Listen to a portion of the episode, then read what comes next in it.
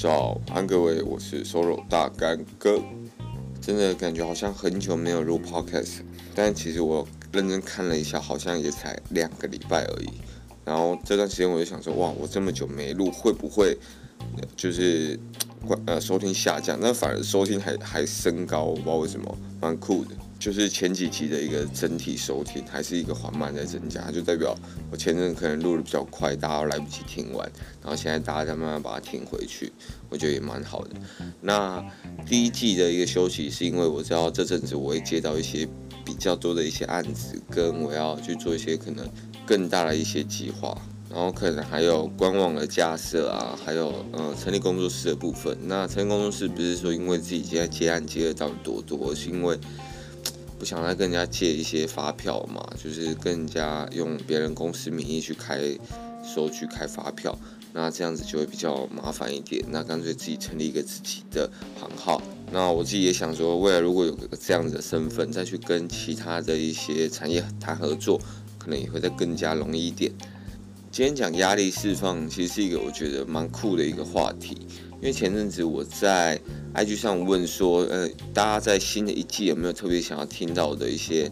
主题类型？那这里还是很多人想要听，我这真的是蛮开心的。那压力释放这个，我觉得真的是不管到底是在健身的人，或者是他只是单纯玩摄影，或者是一般上班族，其实大家都会遇到。像我上台北的第一年，我就花了很多时间去想说我，我的压力到底怎么释放？为什么我每天过得这么累？然后会有一种闷闷的感觉，排解不出来。然后我到底要怎么去解决？我就看了很多很多的资料，跟去问一些朋友说，诶，他们到底怎么做，来参考一下。所以今天会和大家讲一下我那时候做的一些资料以及准备。那先说，我不是什么放松大师，可能筋膜放松我还可以，给我一颗球，给我一个脚底板，我可以把你下肢处理得好好的。看我们现在讲的是心灵上的放松，所以我们就。放轻松一点，听看我那时候听到别人的一些意见，说不定给你们参考有帮助。那在提到压力释放这件事情之前，我先讲一下我最近的一些压力来源。因为如果大家听我声音会觉得好像有一点 烧瞎烧瞎，或者是好像有点有气无力，其实是我最近发现我好像真的有点训练过度，但不是说我把我自己的重训强度或者有氧把自己逼到极限而造成的一个过度训练。而是因为我在上周日的时候，我跟一群朋友，然后他们每个都很高很强壮，去外面打一个三对三篮球的斗牛，一打就会打三个小时，然后有时候赢，有时候输，有时候又在上面一直没有下来，所以我突然想到说，为什么那天打完球我会身体会累成这样？我才突然想到说，啊，一定是那一天打球真的是强度有点太高，导致我。隔天睡醒，我还是整个身体非常非常疲惫，我有氧也直接没有力气做。然后也跟大家说一下，我现在有氧已经变成一周要做五天，一天要做四十五分钟的阶梯，然后 level 大概会做到十二、十一左右。那重训的部分的话，就是一样维持强度，只是我把可能像肩膀，我把它拆到五到七个动作，然后每一个动作都只有做三组。来做很快速的刺激，可能就是不会像之前一样，就是一个动作就固定做个四组，然后慢慢做稳做这样子。会用一个多角度的刺激来让我的肌肉有不同的刺激，然后尽量让它不要掉。所以也剩下最后的两周要开始比赛了，就希望大家帮我加油一下。哦，不然真的好累哦，真的是大家备赛的真的辛苦了。好，然后有看我 IG 的朋友应该有发现，我最近有去做。高空弹跳的一个活动项目，其实那时候要去做，是因为我要陪 Sharon 的妈妈去做这件事情。然后我那时候就说，没关系啊，你们只要报我就去啊，因为我想说他们应该不会报。但我这才发现，其实女生在某个部分是比男生勇敢非常非常多的，尤其在这种刺激的活动上，我发现到了现场真的是女生多过于男性。但我也没想那么多，我只记得我的脚一直抖，一直抖。那那时候就是一直很想咳嗽，因为我一紧张，我就想要大力咳嗽，好像就想要把自己心脏给咳出来，然后我的括约肌就一直收缩，一直收缩，因为我就觉得我的肠胃好像开始有点紧紧的，但是我总不能跳到一半把塞全部踹出来，所以我必须要很努力的去夹紧我的屁股，告诉我的肠胃说没事没事，不要乱排泄出来，在这个时候。然后，因为我们如果从台北去的话，大概要两个半小时。我真的奉劝大家，真的是提早一点去，因为我们去的时候其实有点小迟到，所以去的时候其实他们第一组人马已经跳得差不多了，剩下大概两个。所以我们一填写完一些资料，还有一些风险的一些声明书之后，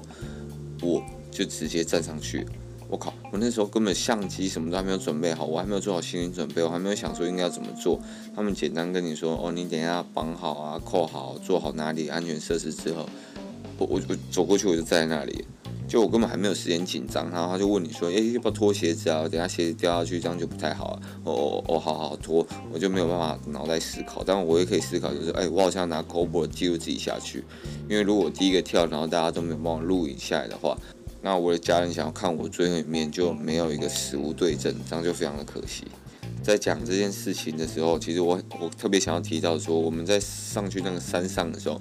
其实我花了一个小时的时间，一直在想象说，等下我跳高空弹跳，等下绳子可能会断掉。因为我相信，就算我不这么想，每个人要去跳高空弹跳的人，他其实脑袋中都会想说，哇，等下断掉怎么办？如果出事怎么办？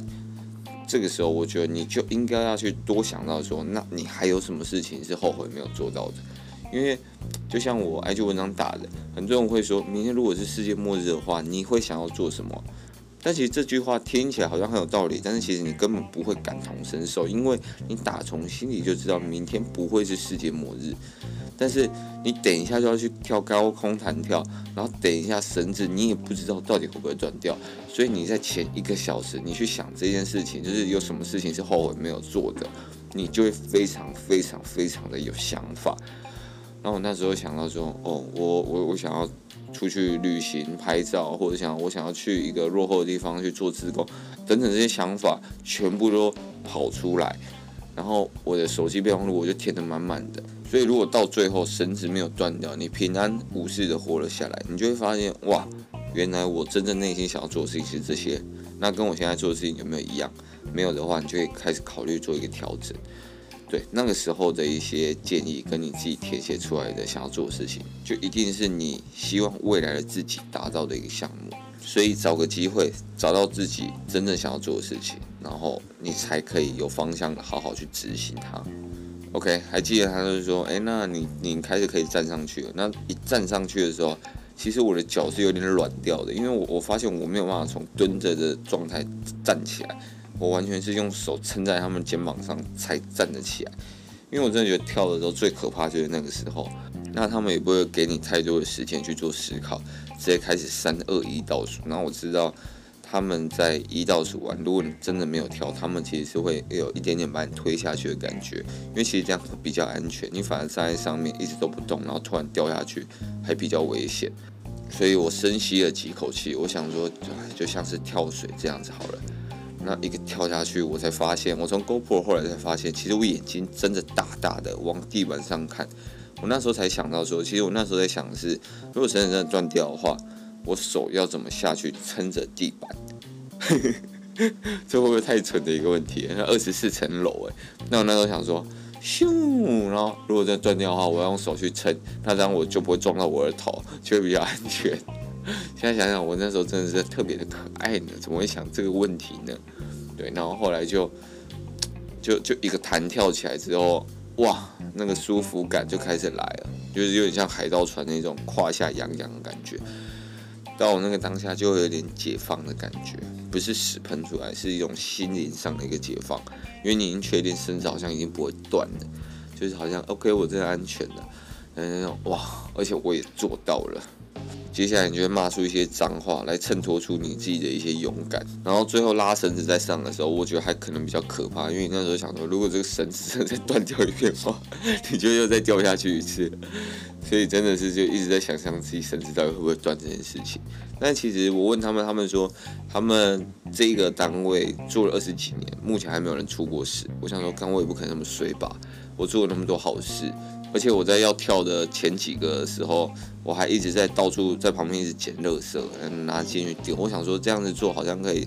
增加一点好的一个运气，因为毕竟我是做一个好事的人，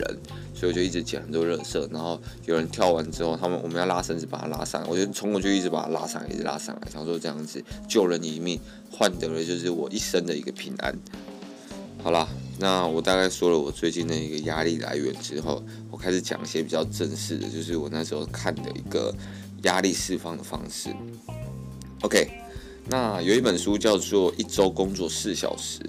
它里面的作者提到一件，就是压力分为两种，一种是良性的压力，一种是恶性的一个压力。为了让大家更深刻体会这两种的差距，我跟大家说一下我这两种压力的一个例子。像我在当初上台北的时候，其实也只是想说，就做个摄影剪辑的工作，还有教教教练课，应该不会太难。但当时比较大的压力来源，其实是自己内心对自己的信心严重不足。例如我的第一场活动记录，在在运动展览馆的 Team Join 活动记录粉丝见面会，那各个一线的健身网红到场，每个都是之前在网络上追踪的一些活生生的人。那种感觉就很奇怪，因为其实我手上还拿着一台相机要来拍这次一分钟的活动记录。我记得当时整个活动现场，我满脑子都在想说，我能捕捉到什么画面，把所有自己会的一些影像的一些能力都在脑袋中乱过一遍。那就希望有几个运镜和构图能够让我在现场拍到更好的画面，然后让他们能够开心。后来我整整拍了大概三十几 G 的一个容量，其中里面有八成的画面，其实我根本不知道能够怎么样剪辑起来，完全没有逻辑性的乱拍，就觉得诶好像蛮漂亮，诶说不定会用到，我就先把它拍起来。甚至在剪辑的时候也在想说，会不会最后其实还是剪得很烂，很糟糕。让大家其实对我非常失望，一想到这股压力又来了，后来拼拼凑凑，甚至到上网看更多的一些后置节奏上的建议，以及歌曲上的风格选用，总算剪出一支有头有尾的一个比较安全的活动记录影片。不能说它是一个很厉害、很屌的一个活动记录影片。所以其实不得不说，那时候的良性压力来得太快，就像龙卷风。有时候别人认为你可以，你觉得自己不行，但如果你可以撑过那个过程，你会发现其实你一直以来都是更多的在小看自己。也因为有这几次的那种压力下，在未来遇到相似的情形，或者是别人的询问啊，你都能够更从容的回答，告诉他们要答案，因为你已经不是从前的那个自己了。另一种恶性压力的话，我直接想到有一年我去蓝屿潜水的时候，当时非常非常期待去潜蓝洞，就是水面下大概二米左右有一个洞，它能够钻进去游个几公尺之后，看到可能另外一头有个洞口，我们再从它游出来往海平面游上来。但当我真的下潜到了蓝洞的洞口，看着那乌漆嘛黑的洞口后，认识我的人其实都知道，其实我跟周星驰大哥一样是很怕黑的，从小到大都是。所以，我那种很大的压力以及恐惧，我就瞬间涌出，我直接再往海平面游回去。因为我到那个洞口，我发现其实我是先看不到那两个。呃，出口在哪里的？我得要先游进去转个弯，我才看得到。所以那那就感觉特别可怕，因为里面都已经是全黑了，我居然还在里面找路，所以那种恐惧我真的是爆炸。后来上岸后，他们还提到说，哎，最后一天想要去那个蓝洞潜最后一次，因为很好玩。哎，真的不夸张，那几天的晚上我在做我怎么卡在洞口被淹死的一个梦。非常的可怕，我那几天状况非常的差，所以我后来觉得这个压力真的太不舒服了，我就直接在脑中断定说，OK，我决定要放弃，要过这个蓝洞。我心态一这样调整完，那个恶性压力造成的疲惫还有无力就瞬间消失。那天晚上我也睡得特别好，因为我只要一想到说我不要去潜那个洞，我就不会怎么样，等等的，我就哇，好非常非常非常多。然后还有另外一个的话，就是我之前在玩 TikTok 的时候也有这样的问题，因为普遍玩 TikTok 的人年纪都比较偏小。那我在分享一些照片的时候，有一些国小、国中生照片很坏的，都会挑一些小细节来为了嘴而嘴。那这种恶性批评的压力，我觉得非常的难受，而且很很就是很奇怪。就是如果你真的拍得很糟，被前辈数落就算了。但是你他们可能熟的地方是说，哎、为什么他穿的是绿色的衣服？等等，就是一些很白痴的东西。那你就会被几个六年三班十八号，像我看到有一个在上面干屌的一个人，他的自介就是这样介绍自己：六年三班十八号小旋风，就想说哇，这个名字也太酷了吧，那跟我之前取的一样。但是被他这样子喷，无意义的喷，我就特别不爽，所以后来我就直接不放作品在 TikTok 上了。所以我后来知道这些压力属性后，我花蛮多时间去找对我来说的良性压力以及恶性压力是什么。那因为适当的良性压力，例如接到第一次的网络广告商业案，第一次和明星合作拍片，都会让我倍感压力。但是我会更有动力的进步，而且不得不进步，因为那是那种他人认同你的一种期待，所以不会超过你真正极限的那种期待。这样子的压力就能够让你更良好的一直进步下去。那我在做一些可能压力的一些释放的时候，我平常的累积，我会用一些不同以往但有兴趣的。动还有静来获得缓解，什么意思呢？就是像我之前花很多时间健身，还有教课，我每天都在动的生活，所以动了一整天，这时候我就会去做一些比较静的项目去做，像出门拍一些开心没有商业规范的一些作品，或是像有一次我去画画，然后他们是压克力画的部分，我就直接过程花了一个下午，但真的非常舒压，因为你想怎么呈现在上面都不会有人管你的感觉。你要画渐层，你要乌漆抹黑的乱画一通，大家也不会特别去批评你什么，因为那就是你自己的一个创作，所以就是 特别的自由自在这样。那如果反过来的话，如果一整天都在剪影片啊、拍影片的话，那这时候我下午再去健身房练一下，反而那个动就会让我去舒缓非常非常多。所以像我很推荐大家的方式，其实就是挑两三个比较动态。以及比较静态的一个兴趣去交叉做。以前的我，我以为我喜欢健身，所以一整天泡在健身房吹冷气上的课还能练，是很爽的。那我也以为我自己喜欢拍照，拍一整天回来再调色、再剪辑影片等等的，世界超级无敌棒。但真的有很多事情，其实到最后都是一定是物极必反。再有热忱的事情，你每天一直做、一直做，绝对都会受不了。所以我会用一个这样子的方式来做一个缓解跟做一个调整。那我自己在假日的时候，我也会比较挑选一些大自然类型的行程，像可能去爬个山，或者是海边冲浪等等。因为我觉得有接触到大自然，不管是看到风景，或者是吸收到芬多精啊，我觉得整体下来的舒压感也非常的强烈。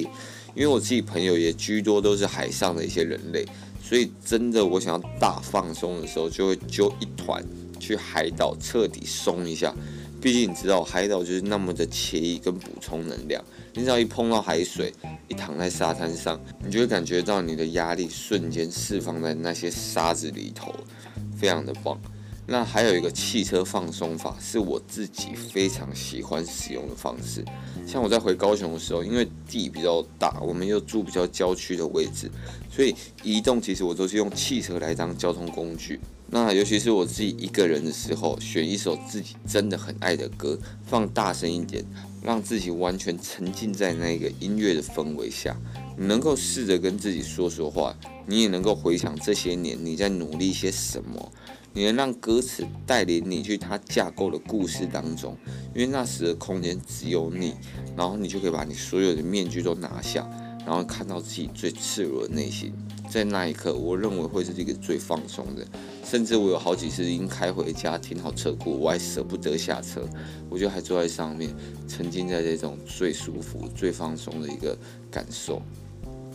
还有一个朋友推荐的一个方式，他说他在跟家里的猫狗玩的时候，是他最放松的时候。这让我想到我在国中的时候，难过的时候，也会跟家里的拉布拉多猎犬讲几句话。虽然他不会回我什么，但是他的眼神、他的肢体语言就可以感觉到他可能是世界上最忠心对待你的一个生命的。所以你跟他讲任何东西，他虽然听不懂，但是他好像会试着想要在你旁边陪伴着你，给你力量。因为你告诉其他人，其他人可能还会装装样子，想要想要去了解你，想要去安慰你。但是你可以知道，这只小狗狗它不是装的，它是真的，就只是单纯想要陪在你身边而已。所以其实总结一下，刚刚前面提到了良性压力，还有恶性压力。